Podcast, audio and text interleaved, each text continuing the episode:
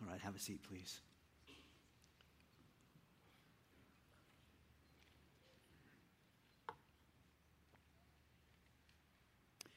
So, not this last week, but the week before, half of our nation was groaning because Donald Trump was speaking at the convention. And before you throw things at me, this last week, just current week, the other half of the country was groaning because Hillary Clinton was speaking at her convention. And so it didn't matter which side of the country you divide onto or which party you divide into, it doesn't really matter. Somebody's groaning. Don't, don't you groan for the day that we will someday be able to pick the greater of two goods? That, that, that would be amazing. But until that time comes, the nation groans. And as the nation groans, the people inside the nation groan. We're going to look today at the next passage in Romans chapter 8. We've been going through Paul's letter to the Romans for the last few months now. And uh, today we're going to come to Romans chapter 8, verse 18. And in this passage, and in the one that even follows it, that we won't even get to today, there's a whole lot of groaning going on. And Paul describes it for us and he invites us into it. So if you have your copy of the Bible, I'd love to invite you to open up to Romans chapter 8. And if you don't have a Bible, if you don't have one with you, well, we've got some on the chairs near you. You can use one of those. You can have one of those. That's fine. If you've got a smartphone, there's an app on there called YouVersion. It's a Bible app, and we put notes on there for this weekend, and it's got the scriptures already listed for you. If you want to use that, that's fine. Uh, or you can just listen. That's fine too. All right, Romans chapter 8, verse 18. Here's the Apostle Paul. He says, I consider that our present sufferings are not worth comparing with the glory that will be revealed in us. For the creation waits in eager expectation for the children of God to be revealed. For the creation was subjected to frustration, not by its own choice, but by the will of the one who subjected it, in hope that the creation itself will be liberated from its bondage to decay and brought into the freedom and glory of the children of God we know that the whole creation has been groaning as in the pains of childbirth right up to the present time. Not only so, but we ourselves who have the first fruits of the Spirit, we groan inwardly as we wait eagerly for our adoption to sonship, the redemption of our bodies. For in this hope we were saved, but hope that is seen is no hope at all. Who hopes for what they already have? But if we hope for what we do not yet have, we wait for it patiently. Fascinates me how much Paul has to say about groaning in his letter. He says the whole creation is groaning from the beginning right up until now. It's groaning. And we see that. We, we understand how that works just in terms of nature's disasters. I mean, we, we have just entered into California fire season. I mean, it's kind of weird. It's a weird deal, right? We got winter, spring, summer, fall, and fire season. It's a season where we go, natural disaster is about to happen. It's coming upon us. In the southeast part of our country, on the Atlantic coast, hurricane season is just starting. And they're going to face about three or four months of hurricane season where big storms are going to blow in on them, and they're going to happen, and everyone knows it. It's a season. It's a season of suffering, it's a season of groaning. Such a weird thing. In the Midwest, we're just about to enter into the tornado season, and surely houses will be destroyed this summer, this fall, in tornado season. And creation groans. And there are some seasons of groaning. And there are sometimes things that happen that are outside of seasons, like earthquakes can happen in any season, tsunamis can happen in any season. So some, some of the groaning in our world happens seasonally, some of it happens unseasonably.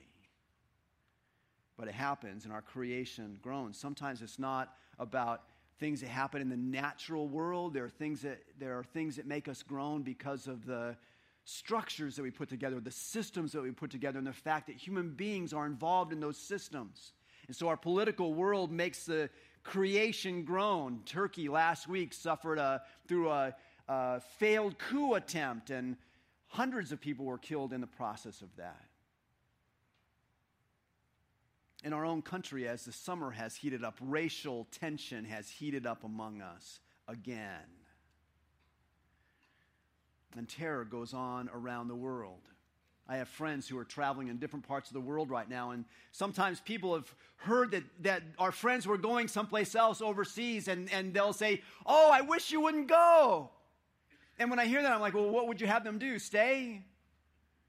You want them to avoid terrorism there by staying for it here? Because it's everywhere. There's no place safe in this world. You know what that does to us? It makes us groan. It makes us long for peace. It makes us long for unbrokenness. It makes us long for wholeness. We groan for it right alongside of creation. And of course, we groan about our own situation, our own heart, our own soul. We groan for ourselves as well because even though we're redeemed in Christ, if you put your faith in Christ, you are redeemed in Christ. You are bought back at a price from Christ, and yet your redemption is not complete. The redemption of your body is not yet complete. Our bodies still carry the wages of sin. We already saw that in Romans chapter 3. The wages of sin is death. And so our bodies carry the wages of sin all the time. Because our bodies, like creation, are decaying. And so we wait. And while we wait, we groan.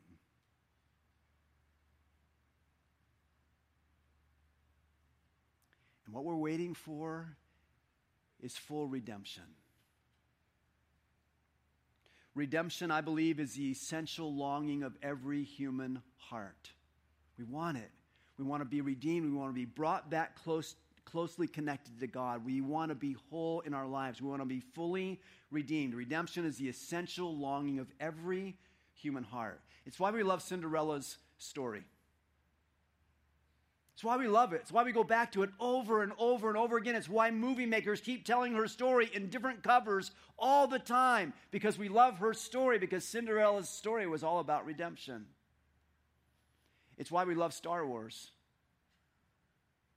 I mean, yeah, really. who, said, who said that? It's why we love Darth Vader. I mean, we, we love him. Why? Because he's a character in search of redemption. And when he finally had a connection with his son, he's discovered that he's his son, and his son's begging him, Come with me. And he says, No, it's too late for me. And yet, when Darth Vader had an opportunity to seize redemption, he found he would kill for it. Redemption is the essential longing of every human being. If you find in your heart that there's this groaning that goes on, that's a groaning that is a call and a desire for redemption. Speaking of Star Wars, which we were, is that story, that, that whole series of stories, is that story about the redemption of an empire or the redemption of a family? And can you have one without the other? And can you have the redemption of a nation without the redemption of families?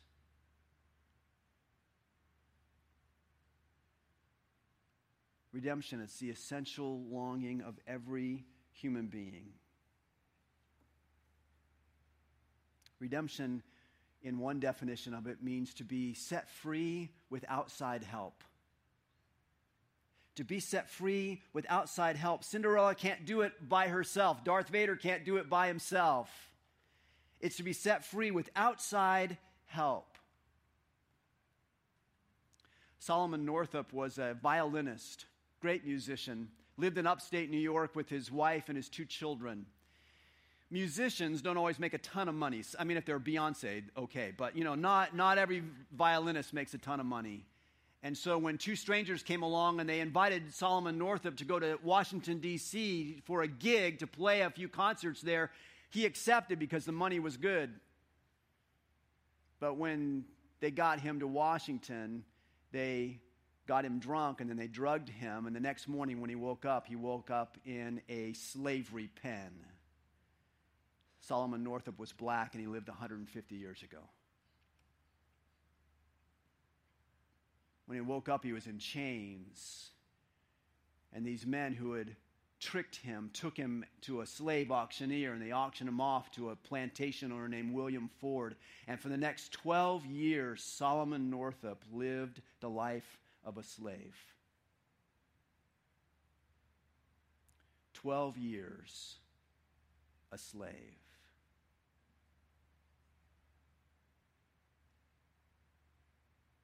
And he groaned through the universal longing of every human being. He longed for redemption, but he could not gain it himself.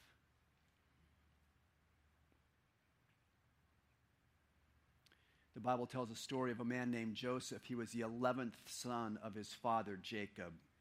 He was a rising star in his family, except his brothers were jealous of his rising star. And so one day, when they're all out in the field and dad wasn't around, his brothers took him and beat him up and threw him in a pit. And when a caravan of slave traders came through the area, they got their brother out of the pit and sold him to the slave traders who took him to Egypt and they sold him there as a slave. For untold years, he was a slave in Egypt. And you know he groaned with the universal longing for redemption. But he couldn't acquire it himself.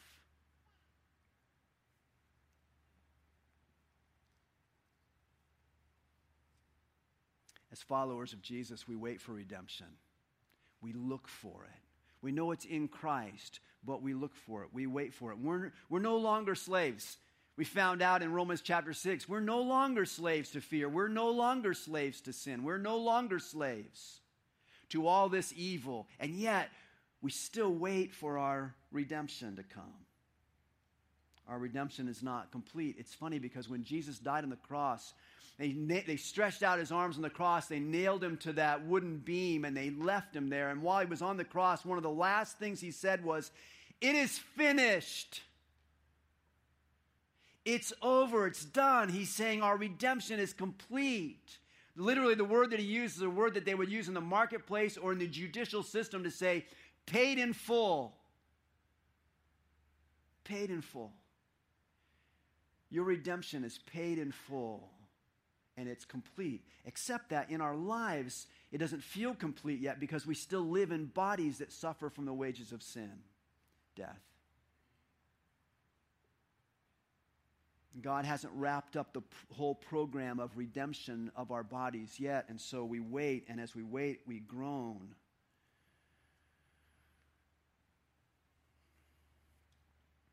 While we wait, Paul says, uh, Paul describes the waiting that we go through in this process. He, he describes it with different words. He says, While we groan, we wait eagerly.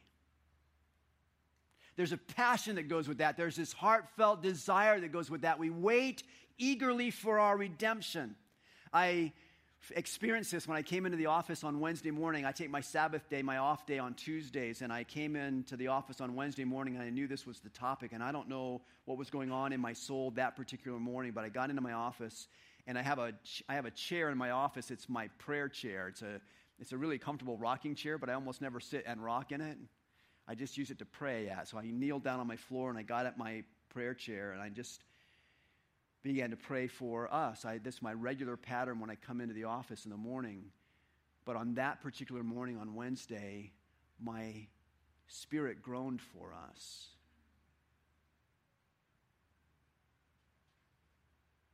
I groaned for my world. I groaned, God, redeem my world. I want to see you redeem my world. And I don't even mean my whole big world. I'll get to that. But I wanted God to redeem my little world. You know, we call it here at Lakeside, we call that little world our oikos. It's a Greek word for household or network. I groan for my oikos. I, I groan for them. I wait for God to bring redemption into the lives of the people that He's put on the front row of my life. 8 to 15 people that He's put in the front row of my life. You have 8 to 15 people that God has put in the front row of your life. He wants you to bless them and serve them and love them. And He wants me to do the same. And I got on my knees in my office and I just groaned for them. And then I groaned for our nation. I'm like, God, redeem my nation. I so much want to see my nation live in redemption. And I groan for that. I'm calling out to God for that. I want Him to redeem our politics. I want Him to redeem our economy. Mostly, I want Him to redeem our families and our individuals. And then I groan for our world. You groan for our world. You groan for our world, maybe not even calling it that name. But you look at the state of affairs in our world and you go, this is nuts. How do we get here and where are we heading? And who will redeem this mess that we're in? And I, on my knees in my office, groan for that. Paul says, We wait eagerly for our redemption. And in one form or another, in one description or another of that, you groan for that. We all do. He says, We groan eagerly. He says also at the end of this paragraph, he says, And we wait for it patiently. That's a head scratcher to me. I was trying to think of all the people that I've known in my life, and I've literally known thousands of people in my life. And I was trying to think of the one person I could remember who actually waited for anything patiently. I, I don't remember anyone. Paul, but it's in the Bible. It's like he, he says, we wait for it patiently. I'm like, oh, that doesn't make sense to me. I don't, how does that work? He goes, no, we, we wait for it patiently. I think what he means is we engage with it over a long period of time. He says, creation groans as in the pains of childbirth there's this, there's this process of childbirth. It's really a nine month process, the way we understand how gestation works and all those things. And it's interesting for a first time couple who are having their first baby, you, you, get about, you get about nine months of preparation, but you're only aware of it for about seven and a half months or maybe seven months by the time you find out that you're actually going to have a child. But that's seven months of waiting and seven months of patiently waiting. And you go, no, no, I can't wait for it any longer. I'm not very patient. Yeah, but in the process, you engage with it. And so a young couple, first time couple, they'll, they'll spend those months getting the nursery ready. So it's all beautiful for the new baby. Or they'll make practice runs to the hospital because the last thing a dad wants to do with, his, with, the, with the mother of their first child is to make a wrong turn to the hospital in the heat of the moment. So you practice to the hospital. You know, and you go to birthing classes, and what is that? That's waiting patiently, that's engaging in the process as the process rolls out. And if you have enough time, you maybe even take, if you're an overachiever, you take parenting classes you know, while you're waiting patiently. And what are you waiting for? You're, you're waiting for one of these.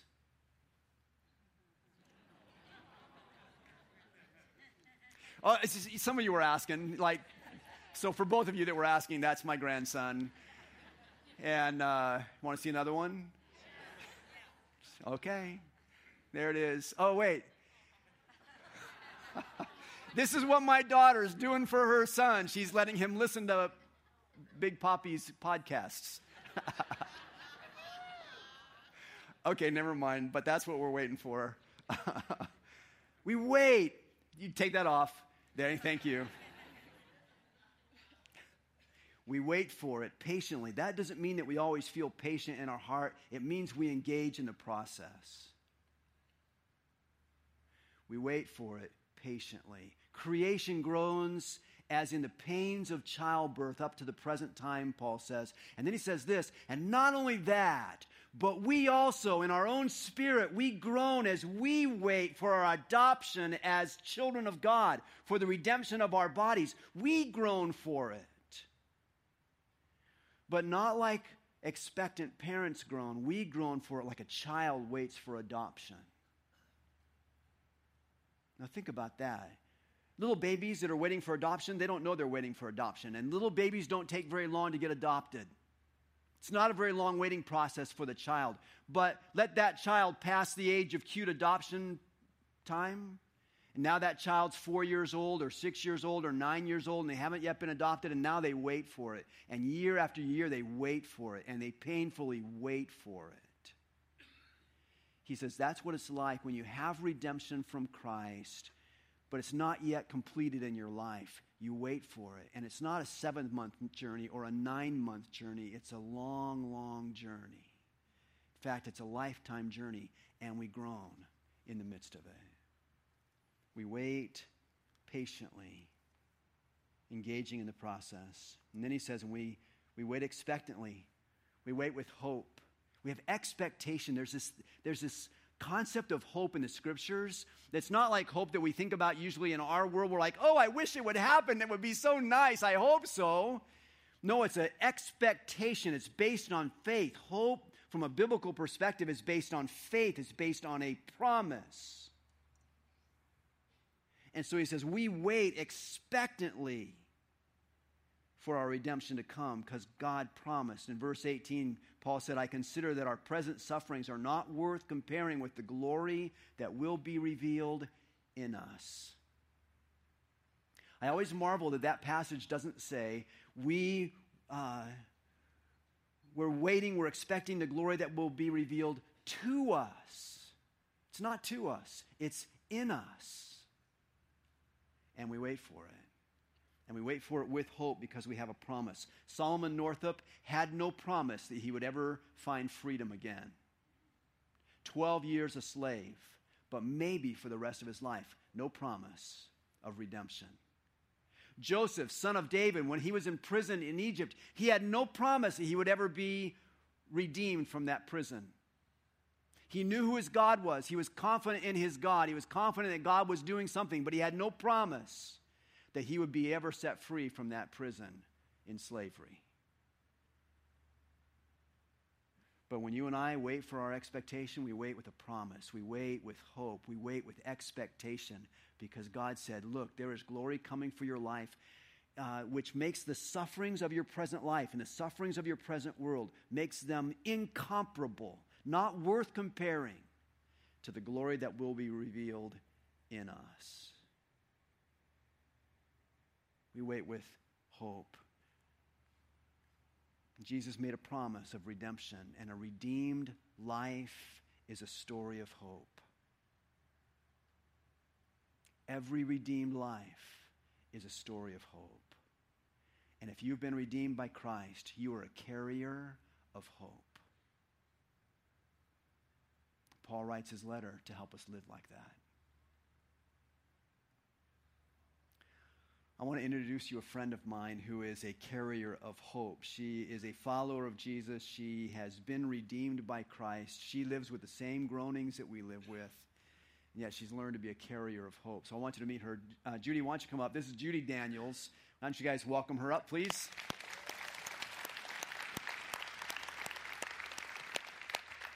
So, Judy, uh, I know you've been you've got a family. You've got um, you've been at Lakeside here for several years. You've been a teacher, been involved in education, been an administrator. So that's a little bit of background story. But tell us what your life was like before you found Jesus. Before I found Jesus, I think the best way to describe my life is to say that I was a flaming hippie. I'd what, gotten, what does flaming mean? That means I was completely sold out to a lifestyle. Um, I'd gotten married when I was right out of high school at 18, and by the time I was 21, I was divorced and a single parent. And I decided to follow the advice of Timothy Leary, and I tuned in, turned on, and dropped out, and moved up to the mountains where I had a variety of jobs. The important part about this, though, is that I was so into my own self centered behaviors that I was not responsible in taking care of people I was supposed to be responsible for and taking care of. And I got lost in that. So, at some point in that journey, Jesus found you. Yes, Describe how he found you. Um, one morning, while I was working out of town, I woke up in the morning in this apartment um, on the floor. I had gotten sick and passed out the night before. And I woke up in this strange place and realized that my life was absolutely and completely empty. There was nothing in it that had significance or purpose. And it was such an unbearable feeling that I decided I couldn't live with it. I couldn't live with it. I walked outside the door and I was walking down the street and I saw a church that was of the denomination that I'd gone to when I was a little kid. And I walked into that church, and the next thing I knew, I was literally screaming at a statue of Jesus. All of this venom that was in me was coming out. And I was frightened. I was, it, it, it was, I didn't know how to react to it. I was so scared that when I got home a few days later, I made an appointment with a mental health counselor and went in to talk to him. And the important thing about that visit is that while I was there, I had an experience that helped me to know that it was possible that there might still be value in my life. I had failed so utterly at taking care of people I was responsible for that I thought I was unlovable and unable to love anybody else. But in that journey, you found out that Jesus actually loved you. Exactly. And it was a process, but over the next year, I was introduced to people who showed me who Christ was, uh, one of whom is my husband now of 33 years, um, as of this week, actually. And that's an interesting story because I've always considered myself an academician, even when I was really in my stupid years. And I decided that what I was going to do was read the Bible, and argue him out of his silly faith. But what ended up happening is that I was the one whose mind was changed. Yeah, it's awesome. So you put your faith in Christ, and one of the things that I've loved about you, Judy, is that you have this joy in the in the fact of your redemption. That's absolutely true. The joy stems from knowing that you're loved. But I think it's really important to give you the other piece of this story, which Brad hasn't mentioned, and that is that I found out a couple of years ago that I have stage four cancer. And that brings with it a whole series of emotions that one has to work through. Um, there's sorrow and sadness and grief and anger, that tension that exists between suffering and hope. Um, but what I discovered is that joy is a choice. And it's always there. Every day, joy is a choice that I can make. And I do. And that's how I live my life, joyfully. Yeah. So, and you do. I, I can vouch for that in our, our connections together. Uh, you are very joy filled, but then your spirit must groan also uh, with the, it you know it, the cancer or just in life things. What is that like for you? Well, in life things, I'm like everybody else in the room. It's it's a challenging world to live in. In terms of my cancer, I think there's an emotional aspect to it that's very difficult. My sense of loss is so great. I have three and nine tenths wonderful grandkids that range in age from 18 to one that's going to be born in two weeks. And they're my heart. I have wonderful kids and in law kids, and I have an amazing husband who thinks I'm precious. And sometimes when I think about the fact that likely somebody else is going to be the one who grows old with him, as much as I want that for him, and I do, I get filled with this overwhelming sadness that it's not going to be me. And the thing I think that's important here is the fact that you walk through that uh, and you groan because we're not there yet. Yeah, we're not there yet. And yet we live with hope, right? We, we wait expectantly for what God is bringing. How do you practice hope in your redemption? I love that you term that practicing hope because I think that's what you do. We practice hope. Hope is available as well. And I learned this recently in a very visceral way um, at a retreat that I was at. The difference between um, being joyful and abiding in or practicing hope. It's all a question of what we're placing our hope in. And the best way I can explain it is to use the vision statement of a young woman I've been mentoring since she was in high school 25 years ago, who's now a professional choreographer, and she's just started a dance company in Colorado. And her mission statement for her company is this to be standing in the ashes of the barn burned down, pointing to the moon, one foot in suffering and the other in hope. And that's my hope. That's where I want to live for however many days are granted to me. To have one foot in suffering in this world that we live in, because we do, and we do suffer. But to have the other foot in hope, pointing to the moon, metaphorically Christ, because that's the only true source of hope, and it never fails. Amen. Thank you, Judy. God bless you.